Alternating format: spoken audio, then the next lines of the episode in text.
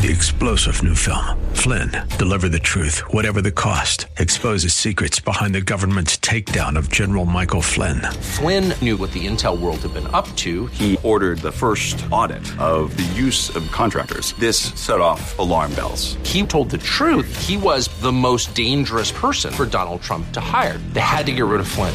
Flynn, deliver the truth, whatever the cost. Available now. Watch it today. Go to salemnow.com. Salemnow.com. Welcome back, and yes, it is. As we head into hour two on this Thursday, June 17th, it is a delight, honor, and privilege to welcome perhaps one of the uh, world's, if not um, uh, greatest public intellectuals, or certainly most uh, intriguing and controversial at times, and that is Dr. Charles Murray. He is the Hayek Emeritus Scholar at the American Enterprise Institute and author of a brand new book, Facing Reality. Two truths about race in America. Dr. Murray, welcome to the airwaves of Phoenix. Seth, it's good to talk to you again. It's been years and years. It's been way too long, and it's delightful to have you, and congratulations on the book. You don't, um, never have uh, gone after small issues here, Dr. Murray. Two truths about race in America. There's a lot of talk about race in America. What are your two truths? Well, the two truths are ones that we have to take into account when we're deciding whether we're a racist society or not. And I will just state them baldly and then put in a few caveats. Sure.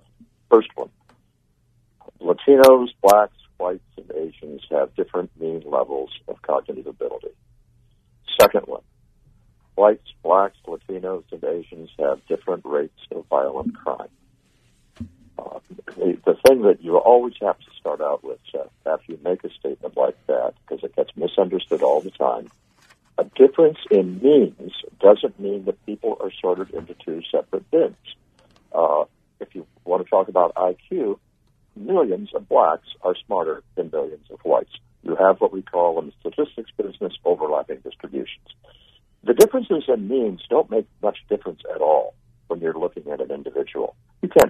smart a person is because of the color of the skin. You can't tell whether a person is going to be violent by their color of the skin. You have virtually no useful information. But when you're talking about large numbers of people, it has social consequences, and, and, and that's what I that's what I'm talking about in the book. Because in two areas of where the accusations of systemic racism have been most passionate and most vociferous, uh, one of them is that police behave differently with blacks than they do with whites. No, police behave differently when they are in dangerous environments, and a low income black neighborhood is a much more dangerous environment than an upper income white neighborhood.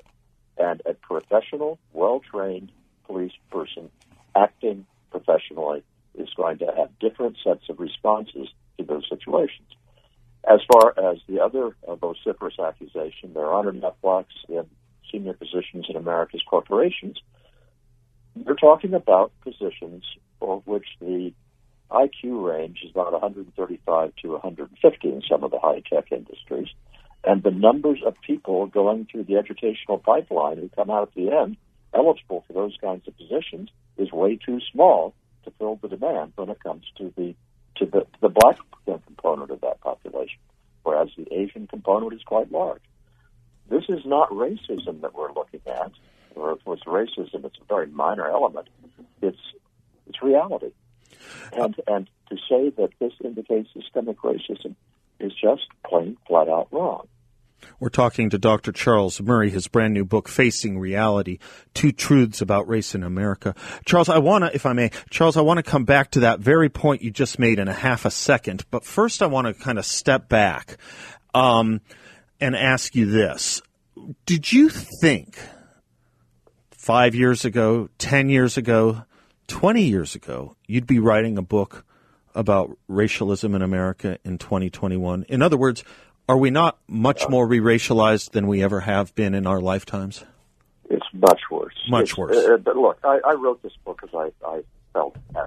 I've never had such a strong feeling that if I didn't do it, I was being derelict in my duty. Yeah. Uh, because the, the situation we're facing right now, compared to 20 years ago, is one where black public intellectuals, too many of them, are agreed that whites are the problem. That it's white privilege, that it's the irredeemably racist nature of whites that's the problem. The mainstream media has bought it lock, stock, and barrel. Uh, and it's out there as the given narrative that whites are evil, and that's why there's a difference in outcomes between blacks and whites. Cops are racist, so that's why you have more problems with policing in black neighborhoods than you have in white neighborhoods. Uh, yes, uh, I never dreamed I would be doing this. I thought, actually, with hindsight, that the years leading up to Barack Obama's uh, election were, were things were going really well. The most admired woman in America was a black woman, uh, Oprah Winfrey, and a billionaire. Uh, the, yeah. yeah, you had uh, you had blacks in very visible, high prestige positions in the media uh, and in a variety of other universities. And there was a sense, I had the sense, that we were kind of over the hump. So, no, I've been very surprised in this situation. Let me um, let me go back. Thank you. I, I just had to. I, I anyone who's writing or thinking or talking about race these days, I, Charles, I just have to ask because I my I'm still slack jawed at the place we're in. I'm slack jawed at the arguments the BLM and the woke movements have taken on. I thought they were long ago buried, and and so someone like yourself was someone I was champing at the bit to ask that question of. But let me go back to the two truths about race in America. The first one uh, you mentioned, of course, is um, is well, I'll just quote you, and I think it's important that we quote you directly. You are the subject of a lot of uh, yeah. defamation of by dint of not quoting you directly. So we won't do that here. Uh, the first truth is, as you said, that American whites, blacks, Latinos, and Asians as groups have different means and distributions of cognitive ability. Charles, even as groups, though, my question to you obtains. Can we even say this anymore when we talk about, and I, and I know there's no precise way to say it, but uh, the way you use it is the way I use it, the word blacks. I mean, that is not its own group anymore, is it? I'm sorry, what's not its own Blacks, group? I'm sorry, the way you and I talk, oh. what others may say African Americans, uh, blacks, African Americans, yeah, no, whatever you want to. No, it's, it, it's okay to do that because uh, the fact is, if you want to talk about the self identification, which is how usually people are classified by race, uh, there's not ambiguity in that. There's very small proportions of blacks who say that they are mixed race when the Census Bureau gives them the opportunity to say, no, I'm more than one race. So that Barack Obama, for example, could answer that question, say black and white, you know, equally but very few do that. But there are differences, uh, right? I mean, for example, uh, in this sense, and I'm sorry to interrupt, but for example, in the sense of Nigerians or Ghanaians, they when you look at their successes in America, it is different from other groups, is it not? Yes, it is, and and that's true. Actually, I would like to have separate measures for Nigerians and Ghanaians. I would like to have uh, separate measures for blacks who have remained in the rural South, where conditions remain uh, the most uh, impoverished and most difficult for them. And similarly for Latinos, the the results for uh, European Latinos, well, you know, the ancestry is predominantly European, may well be different from those who are indigenous tribes, and those may be different from mestizos. Uh, even uh, among uh, uh, whites, uh, you could. Well, the the obvious example is Ashkenazi Jews, right? Classified uh, self-identified as white. Everybody thinks of them as white. They are white by any ordinary common sense of that term. They have mean IQ that's maybe 10, 12 points above the national average. Asian, same story. So yes, that's an interesting point. So if you're going to, yeah, if you're going to disaggregate that data, there's other data to disaggregate too. That's a fair yeah, point. Yeah, sure. Uh, it doesn't really have much effect on the analyses in the book. I I keep the analyses in the book down to some bedrock stuff that is not really controversial. You promise, we're talking to Charles Murray, his book, Facing Reality Two Truths About Race in America, just out. You promise in the opening that you can read the book in a night. I did. Uh, it's, I, I, want to attest to that, uh, folks. If you want to be really smart really quickly. This is your book on issues of race in America. Charles Murray's Facing Reality. Charles, by the way, uh, what is your time constraint? I, I, can I have more questions, but I want to be respectful of I've, your time. I've got, I've got time if you've got time. Yeah, I'm going to head to a break in a minute, and I'll pick up on the other side of the break if I can. But can I ask you? to answer this question, which naturally arises when we're talking about, I think it naturally arises when we're talking about cognitive abilities uh, in different groups. What is it in Nigerians and Ghanaians that has them? Can you can you can you respond to that on the other side of this commercial break? Are you trying to get me in trouble? I am. the, There's uh, no point to you being Charles Murray and me having you on the radio show if one of us isn't going to get an FCC complaint or kicked off a college campus, Charles. Okay, the short answer. Let me do it on the other side of the break. I'll let you follow. Okay, we'll do it the other All right. I'm Seth Leibsohn. He's Charles Murray. The book is Facing Reality: Two Truths About Race in America. And if we haven't gotten into trouble yet, he promises we will on the other side of this break. That's a pretty good tease. We'll be right back.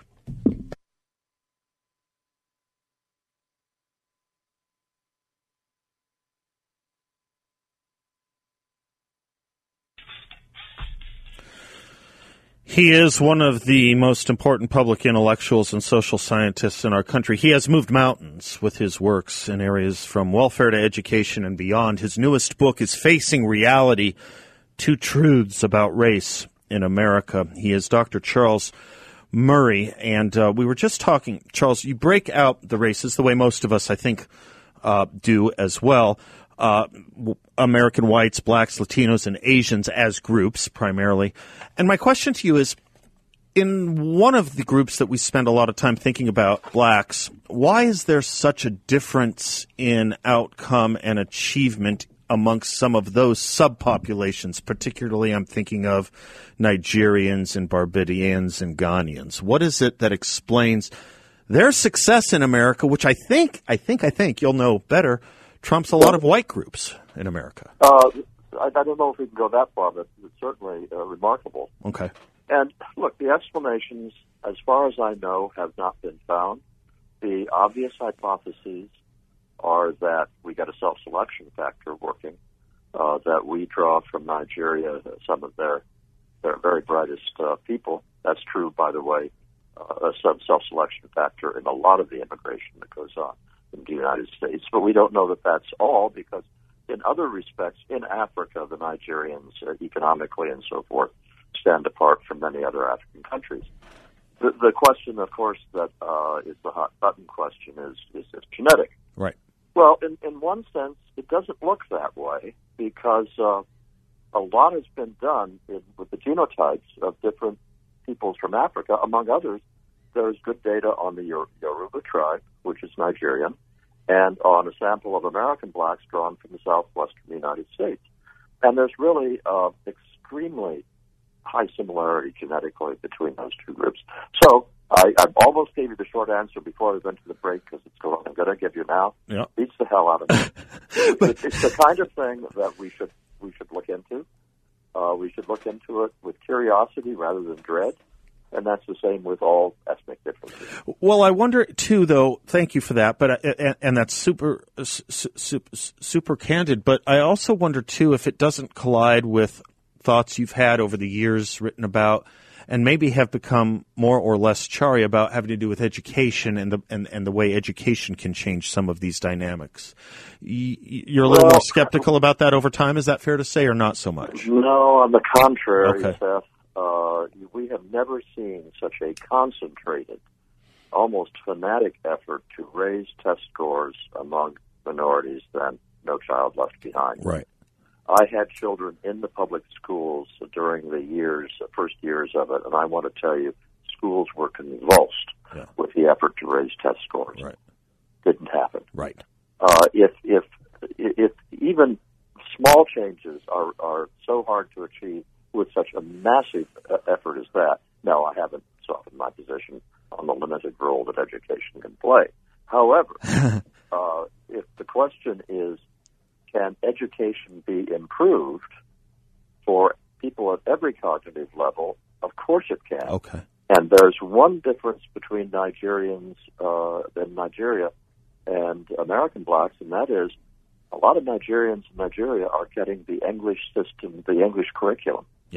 Uh, by England, but I mean the one from uh, Britain, which uh, I, I know well because I have daughters, uh, have grandchildren living overseas who are taking the British curriculum. Interesting. It is so much Interesting. more rigorous, so much better than anything in the American public schools. It's quite possible that the people with the same level of talent uh, in Nigeria and in the United States end up educationally at, at, at much different levels. Thank you, Charles. We're talking to Charles Murray, his brand new book, Facing Reality Two Truths About Race in America. Let me shift to the other truth for just a moment, if I could, uh, Charles, and that has to do with that involving violent crime. Um, we've seen the studies. You put you, you put some great studies in your book, um, in, including some new ones I hadn't, or some ones I had not seen before. Uh, say a word or two about crime. If you could, if you could have the president, um, if you could have had, let me try it this way. If you could have had Barack Obama say the right things about crime in America, what would you have had him say? Well, I guess I can't respond directly to that. Let me say. All right, I, you.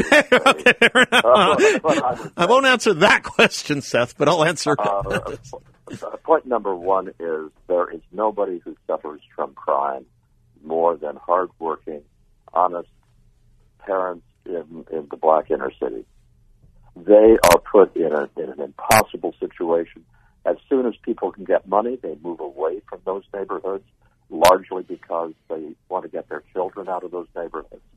And so I would say we have a first responsibility before anything else, and that is to provide policing which which keeps these neighborhoods as safe as possible. It, it should be professional policing, meaning that violence is resorted to uh, only in response to other violence and then under controlled conditions. But that's the training police get. And here's where I think the police have taken a terrible, an unjustified beating. We have had some videotaped examples of police criminality. They are real. They happened. They deserve the severest punishment. Every day in America, there are tens of thousands of body cameras that never are seen by anybody, which show cops being restrained in the face of obscenities being shouted at them, uh, taking extra steps to avoid hurting a suspect that they're trying to subdue, showing all kinds of restraint and taking risks in doing so. That's the norm of police behavior, which we never see. And that's the kind of thing that we want from the police. We, there is too much crime in the inner city. The answer is not uh, less policing, let alone defunding the police. Some systemic problems in the police and the police department need to be addressed. There's too much militarization of the police. Uh, there is uh, there are a variety of other systemic problems, not systemic racism, but systemic problems. But I think by and large, we want more policing in the inner city on behalf of the people who are living there. Charles, uh, we're talking to Charles Murray. His book is Facing Reality Two Truths About Race in America. Charles, a lot of us who do, uh, like I do, a lot of uh, substance abuse prevention work, you know, we've realized we started too late. We had to go earlier and earlier in our programming. You know, we started with 18 year olds, 17 year olds, and we realized we're missing the boat. It's too late at that point. And I'm wondering, too, if it isn't, in some respects, true that way with crime prevention as well. And I wonder if that wasn't a subtle reason why your first chapter is dedicated to the American creed. I have a, I have a commercial break and one more short segment. Could I could I impose on you for one more segment on and talking about your why you put the American Creed as chapter one in your book? I would like a chance to talk about that. I would love that. I, thank you, sir. That's very kind and generous of your time.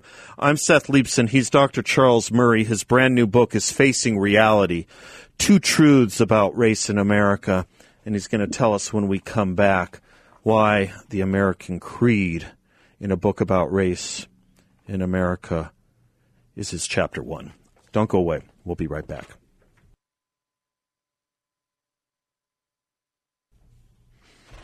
Welcome back to the Seth Leibsohn Show. Delighted to have with us Charles Murray. Dr. Murray has a brand new book out, Facing Reality Two Truths About Race in America. We were discussing those truths, and perhaps working backwards, I want to take you to chapter one, Dr. Murray. the title of the chapter, The American Creed Imperiled. Tell us why you put in chapter one uh, an essay on the American Creed. Because the reason I had to write the book is that the newly dominant ideology of the elites, uh, identity politics, whether you're talking about critical race theory or intersectionality or woke or whatever, is a direct repudiation of the ideals that started the country. You youngins uh, have never used in your lives the phrase American Creed. That's right. in the 1950s, That's right. it was everybody took it for granted they knew what it meant. Yep. Yep. It starts with the words in the Declaration of Independence, but what it boils down to is that the great thing about America, the unique thing about America that drew immigrants here by the millions, was nobody would care who your parents were, uh, what uh, your background was, what your religion was. In the United States, you would be judged as an individual based on who you as an individual were and what you were doing. What we are now told and it was this came out in the protests of last summer on all the national media, is that it is not only justified to treat people as groups rather than as individuals, we are required to treat them in the name of social justice differently, with preference given to those groups that are in fashion and penalties handed out to those groups that are not in fashion. This is a direct existential threat to what has made America America. And it has now gone so far that people are embarrassed to use the word uh, melting pot right. to talk about the ideal of colorblind because we are told those are racist concepts. If, and here's a danger, I'm going to cut to the chase sure. here. Um, it's bad that that black public uh, intellectuals are making this case. It's bad that the New York Times and Washington Post are heavily laden with staffs who buy into this. It is going to be disastrous if whites start to say, we can play that game too. You know, there's a saying you can't insult somebody into agreeing with you. Yeah, right that that hasn't really worked as far as white elites. That's correct. Uh, That's correct. You know, what, white guild. Is that some kind of Stockholm syndrome, or what? What is that? Is it guilt? is it sto- what is it? Is it intellectual Stockholm syndrome? Is it? It's more than guilt. I, I, I well, uh, this is my point, and ask you the question. I do think it is about the American creed. I think it is, for example, why they invent a year like 1619 to take us as far away from anything an understanding of 1776 could bring. Honestly, I do think that is it is that deliberate. Well, you know what? The elites feel that way. Okay but there are an awful lot of white people out there who have not behaved as racists. Right. They don't think of themselves as racist. They have colleagues at work that they respect and whom they uh, uh treat, are, are friends with, yep. and those friendships are genuine. And now they're being told they're evil. They're the cause of all of blacks' problems. Uh, they have been uh, deliberately uh, ruining the prospects of uh, people of color, and they better shape up or else. Well, blacks are 13% of the population non-Latino whites are 60% of the population. If a substantial portion of 60% of the population says, hell with it, we've had it, uh, and they start to push back using identity politics as the, the, the political framework, it's all over. It's all over. Uh, we will become a country just like any other country in which the government is who can capture uh, control of the high ground and dispense goodies to their favored allies and uh, punish their opponents. Now, we have to struggle against that already, and we have had to for several years. I'm not saying things were wonderful until uh, some years ago. I am saying that if we give up the ideal of treating people as individuals, uh, the American experiment is dead. And I know that sounds melodramatic, but I believe it to be true. I believe that the crisis that we are in right now is qualitatively worse than anything I have experienced in my life, including the late 1960s and early 1970s, and that time is running out. So I, I believe those things in the depths of my soul. And you ask why I wrote this book. Oh, that's why I wrote I would love to have you back to talk about those qualitatively worse views because I share them and not a lot of people do. And we'll work on that, uh, Charles. Our guest has been Charles Murray. His book, Facing Reality Two Truths About Race in America. You can read it in a night as he promises, and you'll be a heck of a lot smarter. Dr. Murray, thank you for your time and scholarship. Thank you for everything. I appreciate that. You betcha, sir. I'm Seth Leibsohn, 602 508 0960.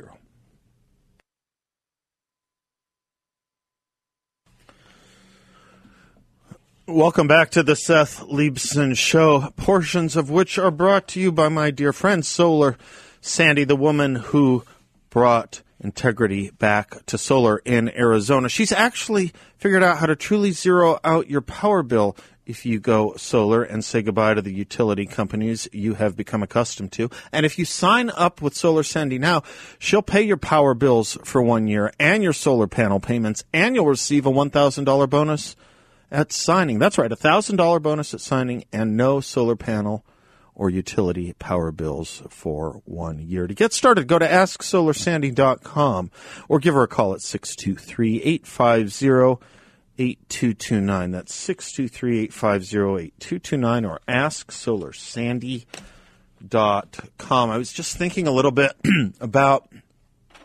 Charles Charles Murray and his book Facing Reality.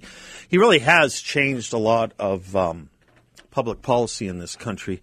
His uh, first major book was Losing Ground, 1983 or 84, I think, and it had a fundamental impact on welfare laws and welfare legislation in the Reagan administration. His his subsequent work focusing on educational freedom and choice, and um, just uh, tremendous, tremendously gifted and much maligned intellectual who is condemned on things mostly that he never wrote or said.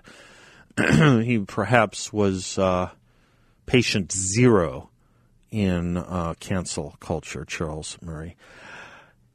Let me give you a concept that we can work off of as we talk about this for just a second more, if I can, and group identity which is uh, not only something Charles takes on, but I think something taking all of us on itself. This uh, this notion of group identity, where your race is more important than your individuality. Charles writes that the core premise of identity politics is that individuals are inescapably defined by the groups into which they were born principally by race and sex, and that this understanding must shape our politics. Identity politics turns the American creed on its head. Treating people as individuals is considered immoral because it ignores our history of racism and sexism.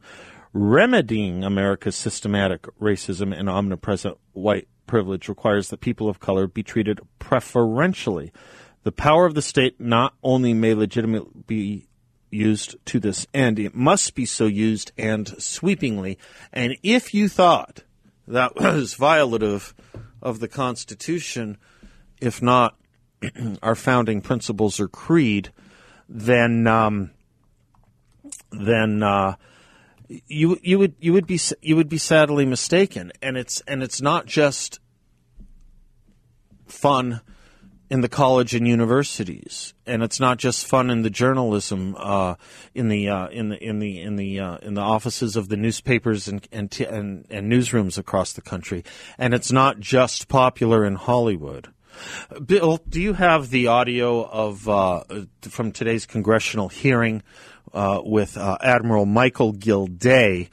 Admiral Michael Gilday is um, is the um, is the uh, the the, uh, the head of the of the uh, of the Joint Staff of Naval. Uh, excuse me, he's the head of Naval Operations. I don't know why I'm so tongue twisted today. I just am. I'm sorry. It's been one of those days. Michael Gilday, Admiral Gilday, is, is head of Naval Operations, and was questioned today uh, in the House of Representatives about Ibram Kendi's book being on the reading list of naval uh, recruits and Naval Academy uh, academicians. Listen to this exchange. There's something very important about it. This is today. This is your head of the Navy. Admiral Gilday, I have to ask you about something first. that I'm concerned about. Many people are, um, and a lot of people in the civilian world. I sent you a letter with two dozen people on it, concerned that you had recently added several books to the Navy's professional reading list promoting critical race theory. And one of these books is Ibram X. Kendi's How to Be an Anti Racist.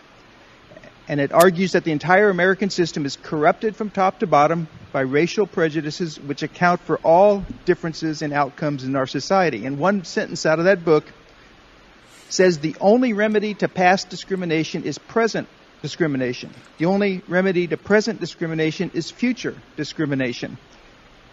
Now, I understand that this is a voluntary reading list, but how does exposing our sailors to the idea that they are either oppressors or oppressed and that we must actively discriminate to make up for past discrimination improve our Navy's readiness and lethality for great power competition. You're about to hear from the uh, the head of the United States Navy answering as to why Ibram Kendi is a recommended book for his sailors. Competition.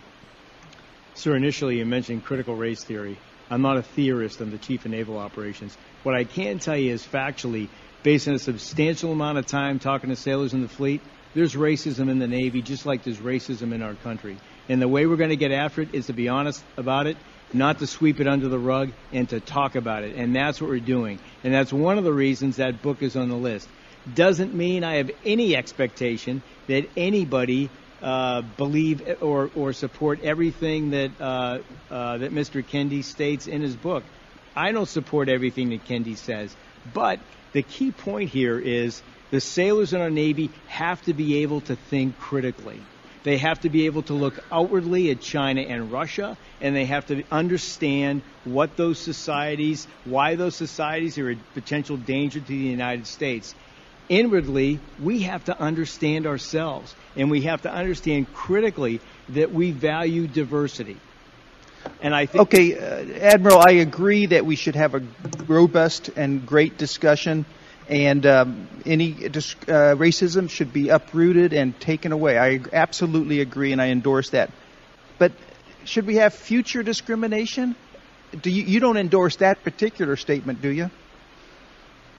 Sure, I have to look at the context of it. I'm not trying to be evasive, but I, I don't, as I mentioned, I don't support everything that Kendi asserts. I don't believe everything I read. I think that uh, I, well, I, hope. I, I think that everybody has to be in a position to weigh fact from fiction. Even our sailors, they're bombarded every day by misinformation. Much of it comes from China and Russia on this issue that's getting at our national psyche. I'm trying to get after it in the Navy. Okay, well, I hope that's one statement you don't. He is having sailors read Ibram Kendi to counter propaganda from China.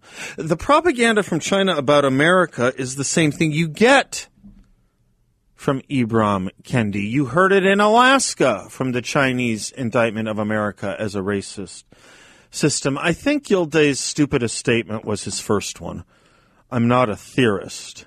I'm the head of the Navy. Well, if you're not a theorist and you don't think it's appropriate to engage in theoretical experimentation as the director of naval operations, why would you think your sailors should be? I'm not a theorist. I'm the director of the Navy. Are you kidding me? Then why should your sailors be? I don't understand that at all. You're telling them you need them to think critically. I suppose that's right. You do need to think critically. Wonder what sailors did up until this book by Ibram Kendi came about, telling us that the only remedy to racist discrimination is anti racist discrimination. Book's only about three years old. Did our sailors not think critically until they were taught racism?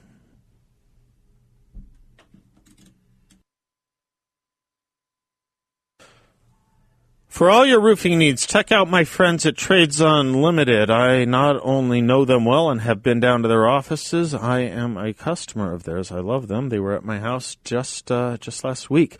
For all your roofing needs, Trades Unlimited. Tremendous quality, tremendous service, the best. In fact, they have an A plus rating at the BBB. They've been in business here in the Valley for going on 27 years. Just great people with a great work ethic, and they are talking to you right now about foam roofs, which are great for insulation from the sun, the heat, water leaks, noise. And it's a great time for foam recoats right now, too, to protect your roof before the foam beneath the coating gets compromised. Don't wait till it's too late. Call my friends over at Trades Unlimited at 480 4831 775 or visit them online at tradesunlimited.com for all your roofing needs. Rob is in surprise. Hello, Rob. I had a feeling we might pique your interest. I can't imagine why. You know, I was going to talk about how great Charles Murray is and how I think he's sort of like the, uh, uh, and maybe in your mind as well as mine, uh, sort of a Harry Jaffa esque kind of guy. Uh, loved the interview. I think he exposes what is wrong with higher education in general and where everybody's going off track. Um, I also did want to wish you a happy Juneteenth, or as they call it in New Jersey, a day off, apparently, um, which I am still amazed about.